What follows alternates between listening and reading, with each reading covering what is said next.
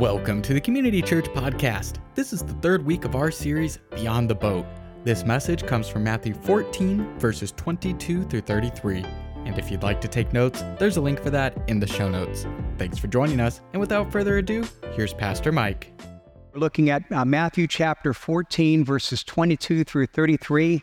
Uh, it's a very well known story. Many of you might be familiar with it of the story of Jesus and walking on water and calling Peter out and, and him walking. And it's an incredible story, one that we may be very familiar with. And, but I'll tell you, it's, boy, it's so practical, so relevant uh, to the issues that we face in our life today. So if you have a Bible, I'd invite you to open it up and to keep it open throughout our time to follow along with the story. But let me now begin by reading the passage we're going to look at Matthew 14, starting in 22. Immediately he made the disciples get into the boat and go before him to the other side while he dismissed the crowds. And after he had dismissed the crowds, he went up on the mountain by himself to pray. When evening came, he was there alone. But the boat by this time was a long way from the land, beaten by the waves, for the wind was against them. And in that in, in the fourth watch of the night he came to them walking on the sea. But when his disciples saw him walking on the sea, they were terrified and they said, It is a ghost. And they cried out in fear. But immediately Jesus spoke to them, saying, Take heart, it is I. Do not be afraid.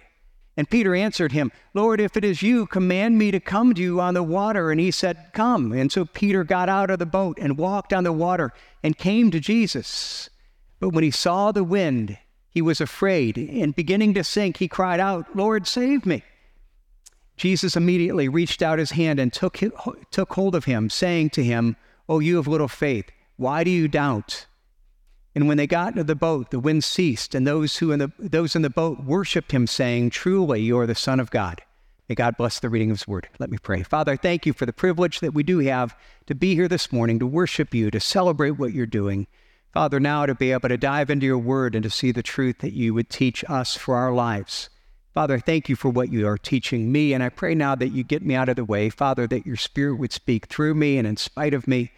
That, Father, that somehow you would communicate the heart of your word to each one of us that are here. And help, help us each one to have hearts that are open to hear, to listen, to, to, to, to embrace and respond to that which you may be teaching us this morning. We pray this in Jesus' name. Amen. Now, this morning we're looking at this well known story about Peter, a man who faltered in his faith. I don't know about you, but, but I think that for me and for I think many of others likewise, we're kind of drawn to this guy, Peter. And he's this guy that makes these great, great big promises and then often doesn't, uh, doesn't follow through. And we can see him on the one hand, we're going to see even in the story today that he steps out in great faith and he, he does what no one else does only then to literally begin to sink along the way. And one of the things that's interesting about Peter is when you study all of the gospel, you realize that Peter actually wasn't his real given name. It was a name that Jesus gave to him. His real name was Simon. And Jesus gave him this name, this new name, almost a nickname, Peter, which meant the rock.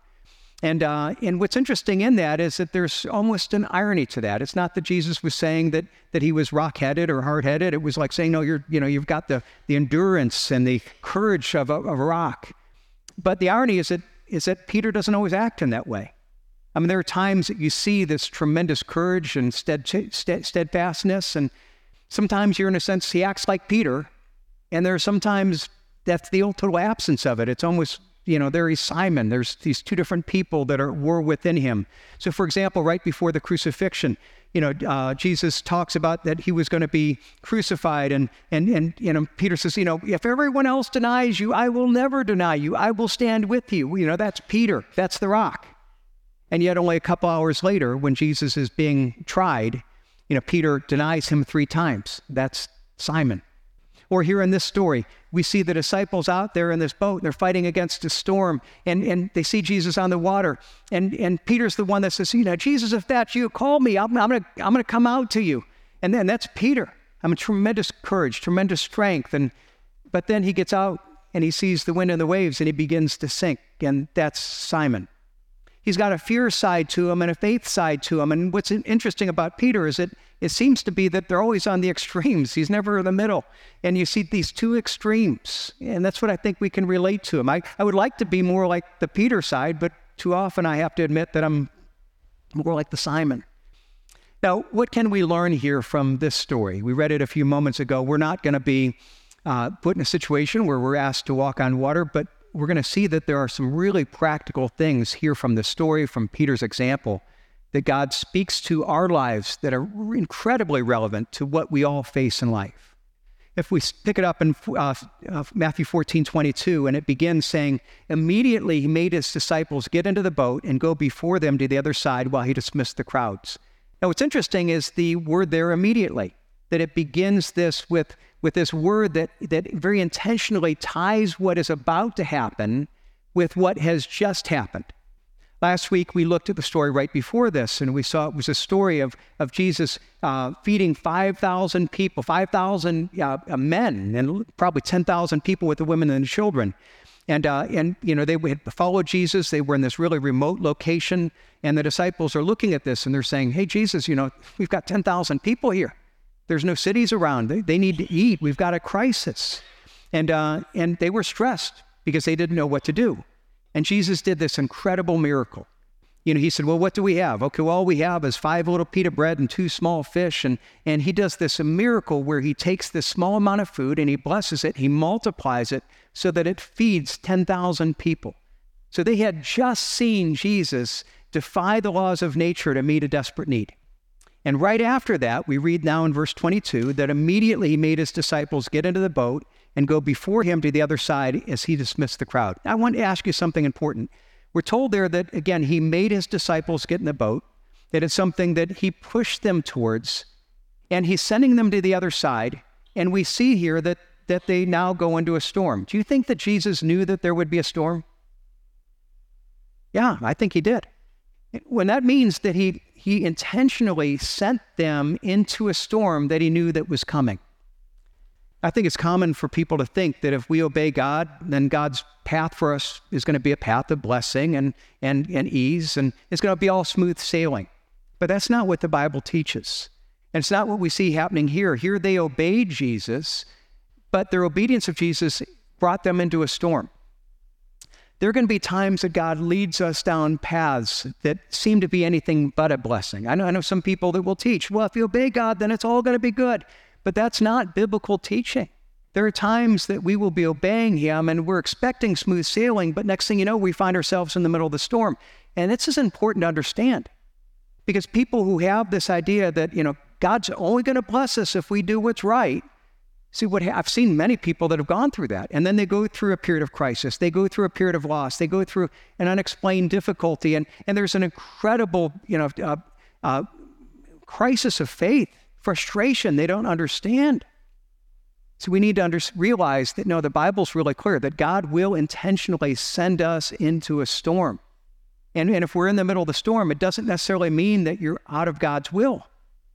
See, and the reason is this the Bible is really clear that God's greatest desire for your life and for my life isn't that He would give us an easy life, a, a trouble free life. That's not His greatest desire for us. It's, it's not that we would have all kind of material blessing. His greatest desire is that we would have a mature faith. His, his purpose is to grow us into a mature, rich faith. And he does that by bringing trials, by bringing us into various storms. Now, while we're in the storm, we may not understand it, it may not make sense to us, it will not feel like God's love. But the fact is, is that what the Bible teaches, it is actually an expression of God's love and his commitment to what's best for us. One place that teaches this is James chapter 1. James says, Count it all joy, my brothers, when you meet trials of various kinds. Now, notice it doesn't say if, it says when. We all will meet trials, we all will go through storms. But it also tells us to count it all joy.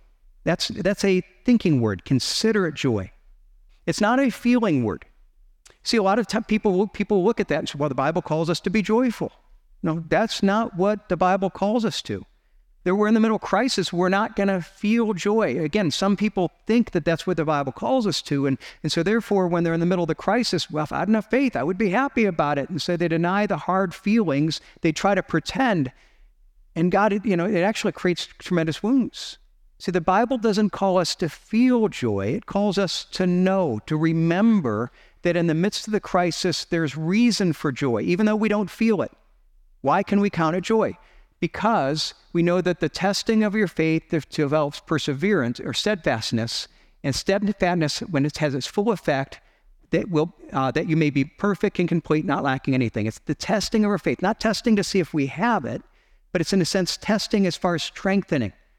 It's something that God is doing. He's putting us in fire to melt away the impurities. And he's saying, okay, here's what I'm doing is I'm trying to give you this, this incredible, rich faith, and it's done through trial. And so intellectually, we know, we can know that there's reason for joy because we know that God is in charge and He will only allow trials and suffering when He can use it for some good. It's not that God is the source of evil, He's not the source of death or pain, but in His loving sovereignty, He allows and even sends us into the storm for the purpose of growing our faith. Now, one of the reasons we can struggle with this is that sometimes people have a wrong understanding of what faith is. What is biblical faith? a lot of times people again they see faith as being something that's primarily an emotion it's how i feel about god at the moment we have this emotional sense well i believe god i, I trust him i feel a certain way. And um, and if that's what faith is then what happens is we go through times when things are good and we feel full of confidence. We feel that we're you know that we really believe in god. And and then there are times that we're in the middle of the storm and we doubt and we're scared to death. And anybody who thinks that this is what faith is, their faith rises and falls with, with the level of, you know, is the sea calm or are there, are there waves and wind around us? True faith, as the Bible teaches us, teaches, is the reality of God's presence and his power, whether we see it or not. That reality is more real to us than what we see, even the times of the storm. It's what Hebrews talks about in Hebrews 11. Now, faith is the assurance of things hoped for and the conviction of things not seen. Faith is the ability to believe in the promises and the character of God, even when we don't see God working, even when we don't feel His presence, even when it feels as if God has abandoned us out in the storm.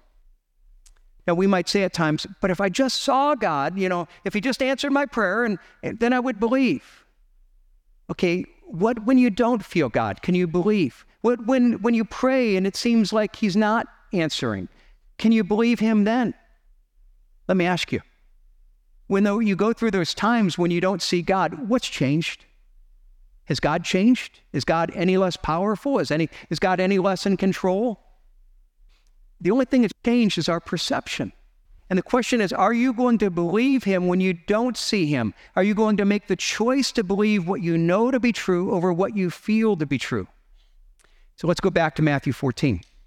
Remember, right before Jesus sent these disciples out into the storm, he had just done this miracle of feeding 10,000 people with a few pita and a few fish. Now, do you think that they, when they saw that, that they had faith? Yes. Did that grow their faith? Yeah. I mean, if you see God work miraculously, that grows your faith, right? Now, what took more faith to sit there and watch Jesus feed 10,000 people with a few pita and a few fish, or to go out the storm and believe in God when they didn't see Jesus? See, faith is the ability not, it's one thing, it's easy to believe God. If, if God always act, if all I ever saw was God do miraculous things, I wouldn't need faith. I need faith when I don't see God working. When I'm out in the storm, that's when, when you have understanding what faith is, is what is faith? It's the assurance of things hoped for, the assurance of the things that God says, but that I do not see. It's the conviction of things not seen. When the unseen promises and character of God are more real to me than what I see and feel. But how can we know this faith when we don't see God? You know, how, how can we do this when, when we're out in the storm and God seems absent? Well, one of the things this passage teaches us is that when we're in that time, we need to remember that God has also given us the foundation of what He's done in the past, that is a foundation that helps us to believe Him in the present. Now, remember, we saw in verse 22 that the very first word in verse 22 is immediately He made the disciples get out of the boat or get into the boat. Immediately, He's tying very directly this story to what was before. And the wording here is important because what, what Matthew is telling us is that Jesus is sending the disciples out with a picture in the mind of what he has just done.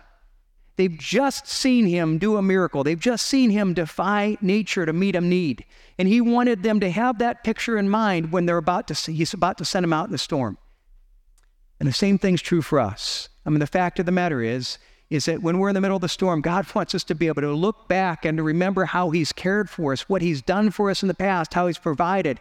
He wants us to find our hope and confidence in, in what He has done. And that's the source of faith and trust in what He will yet to do. How, how many of you have seen an ad where you've seen you know, some kind of financial you know, um, you know, stock or something, and they have an ad and they tell you all about, well, here's what we've done, and we've outperformed the market. We've done, and then and, and they're, they're basically saying, here's what we've done, so invest with us. But then they always have the disclaimer past performance is no guarantee of future results, right? So basically, invest in us, but we're not promising you, you know, you might lose all your money, you know, it's not reliable.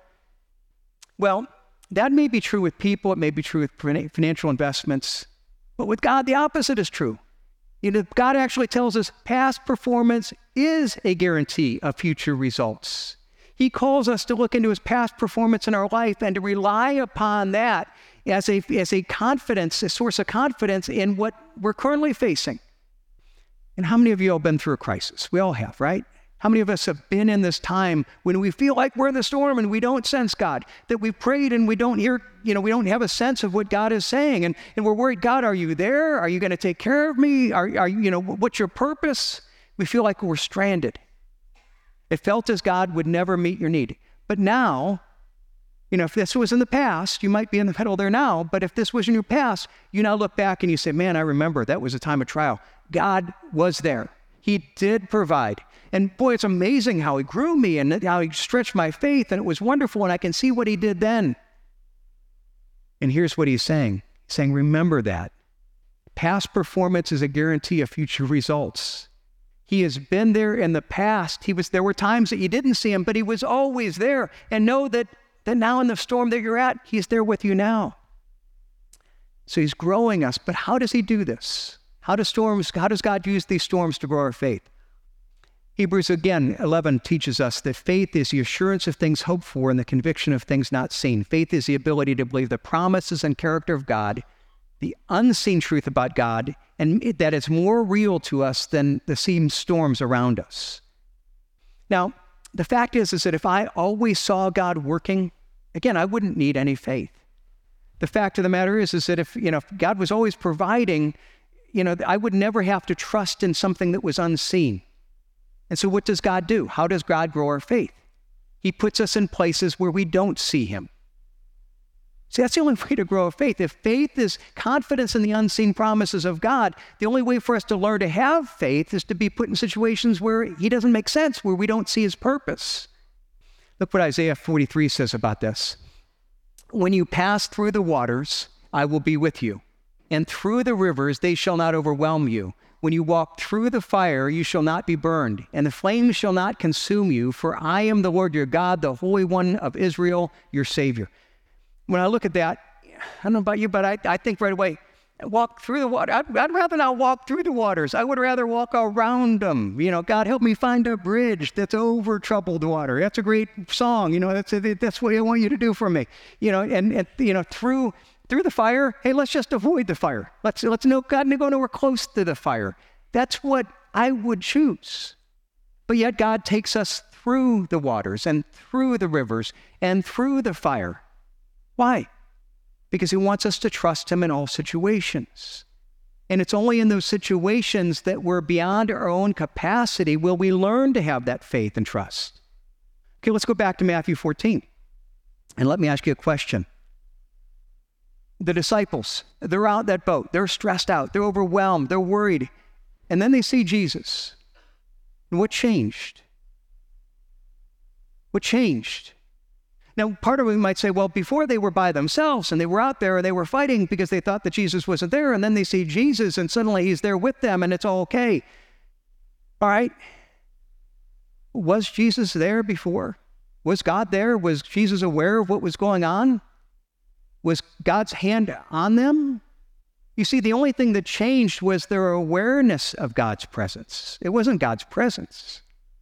And that's the whole idea is that God is there with us. Can we believe when we do not see him? Can we have just as much confidence that He is there when I don't see Him than when He's right there standing beside me?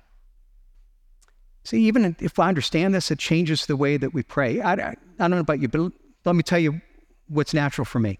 All right, when I go through a time of crisis, um, you know, right away, you know, I, I start to be overwhelmed by it. I start to become fearful.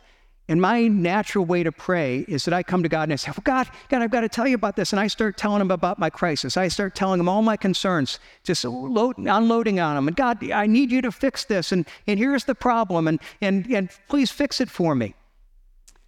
And what I realized is that, in a sense, what I'm praying when I do that is, God, I know that your mind was off of this and this bad thing happened. So here, come and let me inform you about the bad thing that happened and let me tell you how to fix it.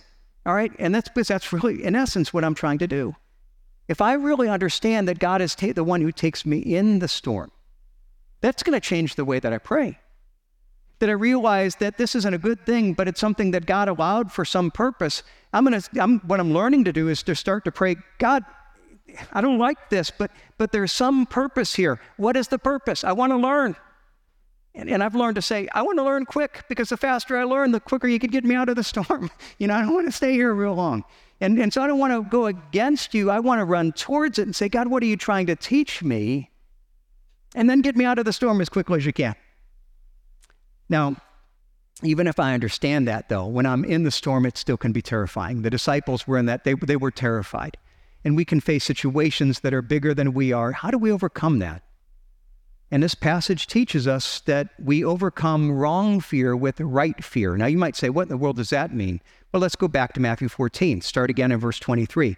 Jesus had sent the disciples ahead of them in the boat, and then uh, he sent them into the storm. Then we read in verse 23 after he dismissed the crowds, he went up to the mountain by himself to pray. When evening came, he was there alone. But the boat by this time was a long way from land, beaten by the waves. The wind was against them. So he sent them out. A storm comes up, which is really common in that area. That you know, storm comes out of nowhere, and and then we read in verse 25, in the fourth watch of the night, he came to them walking on the sea.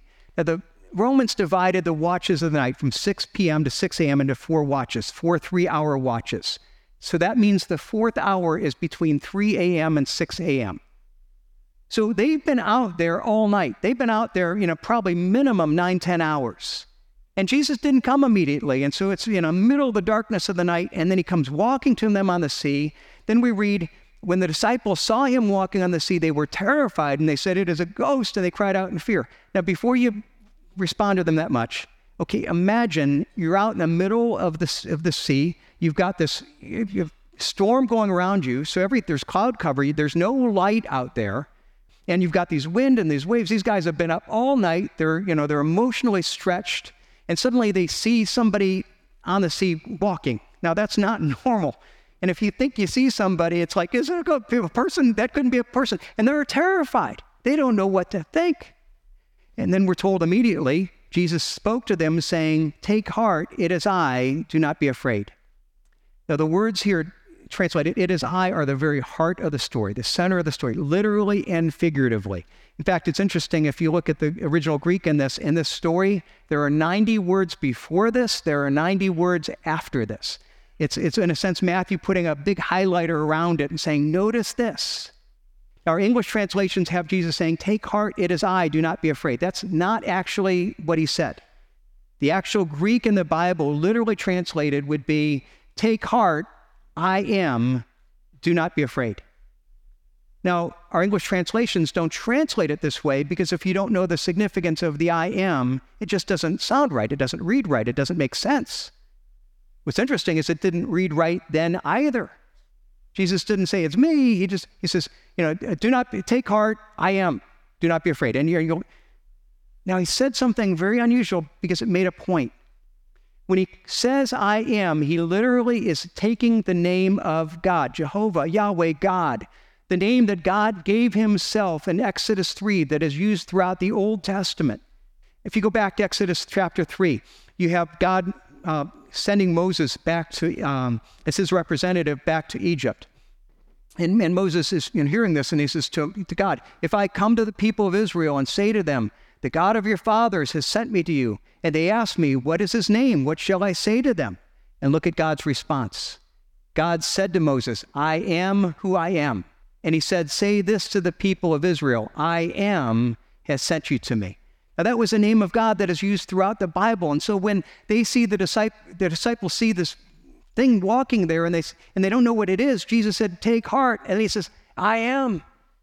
And they knew that it was not only Jesus, but he at that moment saying, I am God. I am the creator of all things. I am the one who is in control of, of the storm. You have no reason to be fear. Let me ask you, why do we feel fear in life? Why do we feel anxiety, any kind of fear? Why do we fear the storm or the, the doctor or the, any crisis, any threat? I think it's because we realize that we're not in control. That we want to be in control, and suddenly we realize that we're not in control and we become fearful because, because we realize how out of control we are. So, what's the solution? I think the most common human solution is that we say, well, what we try to do is we try to work to try to maximize our control. How do I get control? I need to control as many things as I possibly can. You know, in a sense, I need to build a bigger boat. But there will always be things outside of our control. There will always be a storm that is bigger than whatever boat that we build. And so the answer is not getting control. That will never work. The only real answer is to realize that God is in control. He controls the storm and to, in a sense, put ourselves under his security, under his protection. In Psalm 34, David was going through a period of, of incredible fear. So much so that he responded in panic. He literally pretended to be insane because he was so fearful. And look what he says was the antidote for his fear, how he got over it, how he overcame it. Psalm uh, 34 The angel of the Lord encamps around those who fear him and delivers them. Oh, taste and see that the Lord is good. Blessed is the man who takes refuge in him. Oh, fear the Lord, you, O his saints. For those who fear him have no lack. What is he calling us to do? To fear God. He's saying the antidote for fear from our, our enemies and our crisis is to have a proper fear of God. A right fear in God will defeat any other fear in anything else. So, what does it mean to have a right fear in God? Again, that doesn't mean to be afraid of God? Well, no, that's not what it means. To have a right fear of God means that we see ourselves in proper relationship with God. We realize that He is God and we're not, that He knows all things and we don't understand much. He's all powerful and we're weak and dependent. It means that we recognize that we can't figure things out on our own. It means that we see his greatness and our smallness in relationship to him. Now, here's why it's important that a right fear in God delivers us from all the other fears.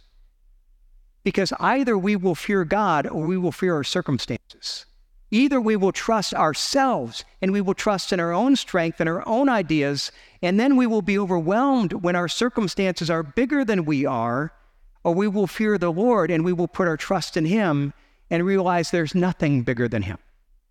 You see, sooner or later, we're going to realize that we don't control life, that we face enemies, we face trials, we face crises that are bigger than we are. And at that time, either we're going to be overwhelmed by that storm that we face that are bigger than we, that's bigger than we are, or we're going to be overwhelmed by how much greater God's power is than whatever storm we may face. Now, that's the difference that when we see here with Peter at the time when he was out walking, and, and it was that, that fear of God that confidence in God and, and what he lost when he began to sink. In verse 27, we're told that Jesus is walking on water and, and he, the disciples are terrified, and Jesus speaks to them and says, Take heart, I am. Do not be afraid. And he, Peter knows, hears this, and he knows it's not only Jesus, but Jesus is claiming to be Almighty God. He sees him walking on water. He knows the, he's the one who's created these things in total control over nature. And he's so overwhelmed by this that he responds, you know, Lord, if it's you, command me to come out to you and walk on the water. He said, You're my ultimate reality. And Jesus says, Comes, and he gets out there and he begins walking towards Jesus. His focus was on Jesus, but then he begins walking. And we read in verse 30 But when he saw the wind, he was afraid, and beginning to sink, he cried out, Lord, save me. And Jesus immediately reached out his hand and took hold of him, saying, Oh, you of little faith, why do you doubt? You know, maybe he's felt the splash of the wave, he felt the whip of the wind, but, but his eyes came off of Jesus and suddenly he was overwhelmed by how big the storm was. So the question that Peter faced, that we all face, is what is the focus of our faith? See, Peter looked at that, and at one point it was the focus is Jesus. That's the ultimate reality. That's what I believe. And next thing you know, it's like, no, my focus is the wind, it's the waves, it's. What is the focus of our faith? Is it the great I am or the storm? The storm is real. It's not to downplay the significance, but God is also real. What is more real to us? You see, it's not only what is the focus of our faith, what is the defining reality? When I say that, what I'm saying is what is more real to you? Is, is, it, is God more real in His power and His presence? Is that the defining reality that shapes your thoughts? Or is it the storm? What is faith? Faith is a confidence of the things hoped for. It's when God is our ultimate reality. But let me give you just an essential truth to remember. This is something taught throughout the Bible. It's, it, you know, most clearly, I love it in the Psalms. It's just a truth to remember. You will be overwhelmed by your problems, or you will be overwhelmed by God. You cannot be overwhelmed by both at the same time. Now, when we realize that, we have to realize it's completely natural for us to be overwhelmed by our problems, be overwhelmed by the circumstance. Peter, Peter's natural state was to be overwhelmed by the storm. When we're in the middle of the crisis, the natural state is for us to be overwhelmed by our problems. You don't choose to be overwhelmed by your problems. Our only choice is that we will choose to be overwhelmed by God. But if I am overwhelmed by God so that He is my defining reality, He is the I am, that He is more real to me than the storm, if I'm overwhelmed by God, I cannot be overwhelmed by the storm. I cannot be overwhelmed by both at the same time. So we all struggle with this. The fact of the matter is that we all have been out. We've all begun to sink. And so, what's some encouragement for those of us who are sinkers in the middle of the storm? See, it's natural for us in that crisis to allow the storm to, to define our perception of reality. It's natural for us to take our eyes off Jesus. And the key thing is we've got to realize, even if we have a strong faith, that God is going to grow our faith and He's going to send us a faith, a storm that is bigger. And so we're going to experience it, and we all do that. The thing is, we need to realize is that the vital thing is the focus of our faith. People often talk about, well, you just need more faith. And it's almost like the faith. If you have enough faith, that will save you. And if you don't have enough faith, well, if you have problems, you just don't believe enough. And a lot of times we, we make it about faith. You don't need a, lot of faith. You just need a tiny bit of faith in a really, really big God. The key issue is not your faith, it's the object in your faith. It's, it's whom, we whom we're walking towards. See, we will face storms that are bigger than our faith. We will never face a storm that is bigger than our Lord. That's what we need to realize. Let's go back to Peter. Okay, when Peter took his eyes off of Jesus, he begins to sink. Did he die? No. Did he go to the bottom? No. Well, why? Well, because faith failed. Why didn't he die? Because when his faith has failed and he's going between the waves, his faith is insufficient. But his Lord wasn't. And all he had was enough faith to be able to say, Jesus, save me. And he throws his hand out there, and Jesus says, That's all you need. Because while your faith is sinking, I am not. And my friends, what we need to realize is that's what's true in our own lives. There are times that you feel like, God, I don't believe, I, am I'm doubting, I'm, and that's okay. You don't need to have strong faith. It's not about your faith, it's about the one whom you have faith in. He will never let you down. If all you have is, a, is in desperation, Jesus, save me, He will take your hand. And He will never sink, and nor allow you to sink if you rely upon Him. But okay, then when we all fail, then what do we do? When, we when we begin to sink, what's that mean? Well, don't beat yourself up with that because even that fear that you have, it isn't a failure, it's an invitation to greater faith. Again, if you remember back, we talked in James 1 about why does God allow trials? Because it's a trial that grows our faith. Well, then it says in that same context, James 1 5, speaking about trials, he says, If any of you lacks wisdom, let him ask of God, who gives generously to all without reproach, and it will be given to him. And he's saying in this context, wisdom, in, in the context of trial, wisdom is the ability to take what we know about God and to apply it to our lives. Now, what is wisdom in the midst of trial? The lack of wisdom. Wisdom is the lack of saying, God, I know you're good. I know you have a good plan. I know that you're sovereign. I know you love me, but I just don't see it. I don't feel it. God, I don't sense your presence. I don't know where you're here. And what James is saying is literally, if any of you lacks, it's like if you lack, which you will. It's almost like when. Again, it's not that we all this will happen. And he's saying, ask God, and he gives generously without reproach. He doesn't beat us up. He doesn't, he doesn't, you know, man, I'm disappointed. See, sooner or later, we're all going to face storms bigger than us. Now let's go back to Peter. Uh, many people see this as an example of Peter's failure. Let me ask you after this happened, did Peter have a bigger faith in Jesus because of this event or smaller faith? Was a failure that his faith was crushed? Or was it that Jesus put him in a situation that was a storm bigger and as a result it grew his faith? So again, we know that this grew his faith. See, Jesus put him in the storm to put to grow that faith. Let me ask you another question. Do you think that Jesus was disappointed in Peter when he began to sink? Do you think that Jesus looked at Peter and was like, "Man, Peter, I thought you I thought you were the rock. Man, I thought you were going to make it. Man, you disappointed me and then you, you know, you made me look bad in front of the other disciples. I mean, come on, Peter. Of course not. I mean, you're looking at that and, and Jesus was gracious. All right. There are some of you here today who feel that God is looking at you and saying, I expected better. You think that God is looking at you and saying, You're doubting? And I thought you, I thought you were the rock. The only one surprised by Peter's response here was Peter, wasn't God. And the only one surprised by your struggles is you. It's not God. God understands. And he's gracious. And what he's saying is that your fear isn't a failure, it's an invitation to say, okay, no, I put you in a situation where you don't see me. This is so that you can learn to trust in me in a new way. Don't run away from me. Don't feel guilty. Don't deny it. Run towards it. And realize that God's looking at that and saying, Yes, I'm proud of your faith. I'm proud of where you're at, but, but I want to grow a bigger faith than what you have. And that means taking you through these storms that you won't see me and understand because at the end you will know me in a deeper way and it's worth it to me because I love you in that way. So, what can we learn? How do we, how do we, in the midst of this, keep our focus on Jesus? How do we say that, that okay, we're going to go through storms?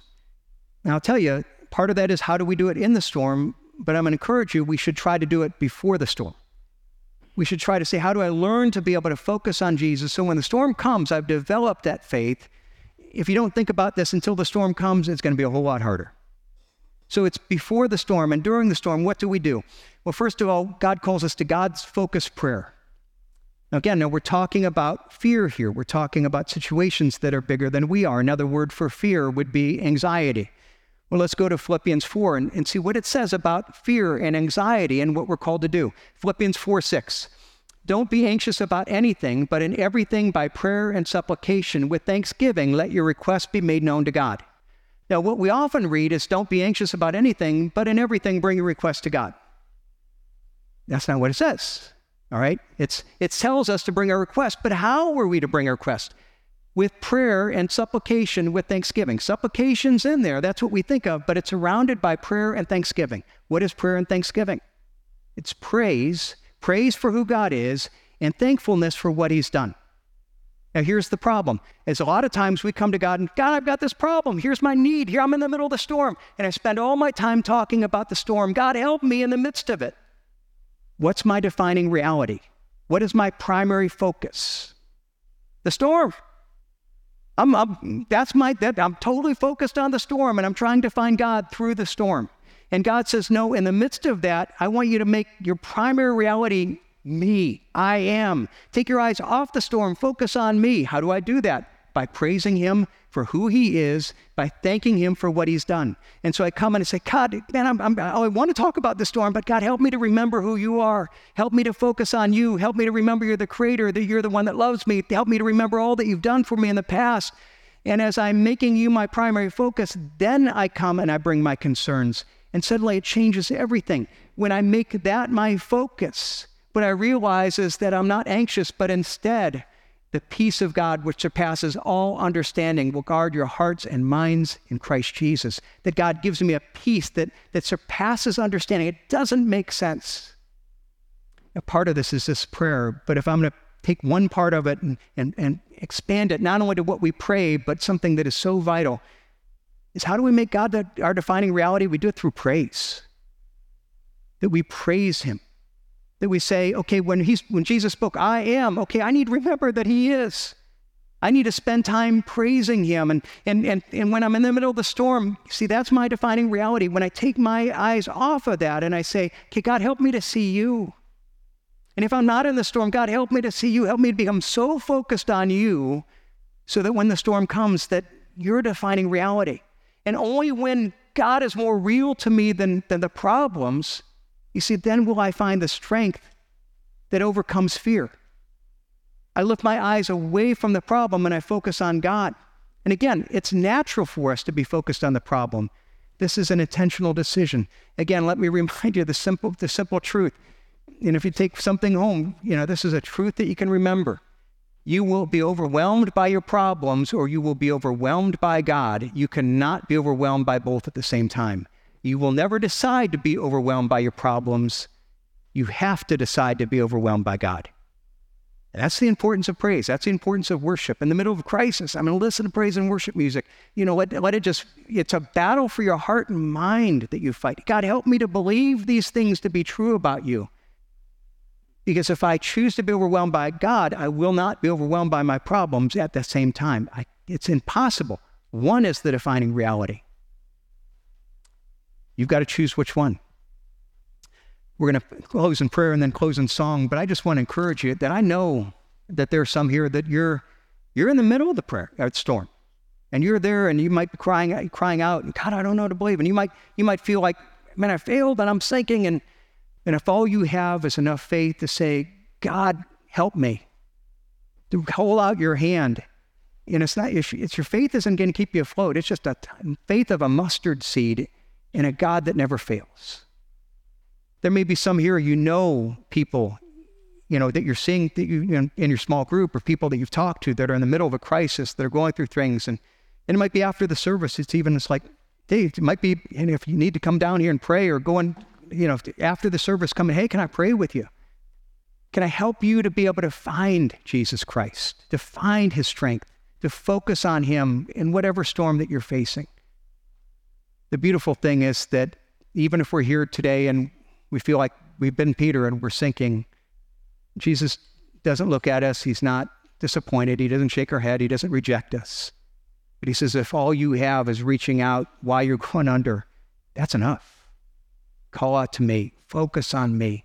Let me be the defining reality and, and discover this faith that is bigger than any fear. And that is it for this week's message. If you have a question about the message, community church, or Jesus Christ, send us a text to 330 400 3242. You can learn more about our events and community groups online at ccpl.life/connect. There, you can also send in a prayer request. We would love to pray for you. Have a blessed Lord's Day, and we'll see you next week.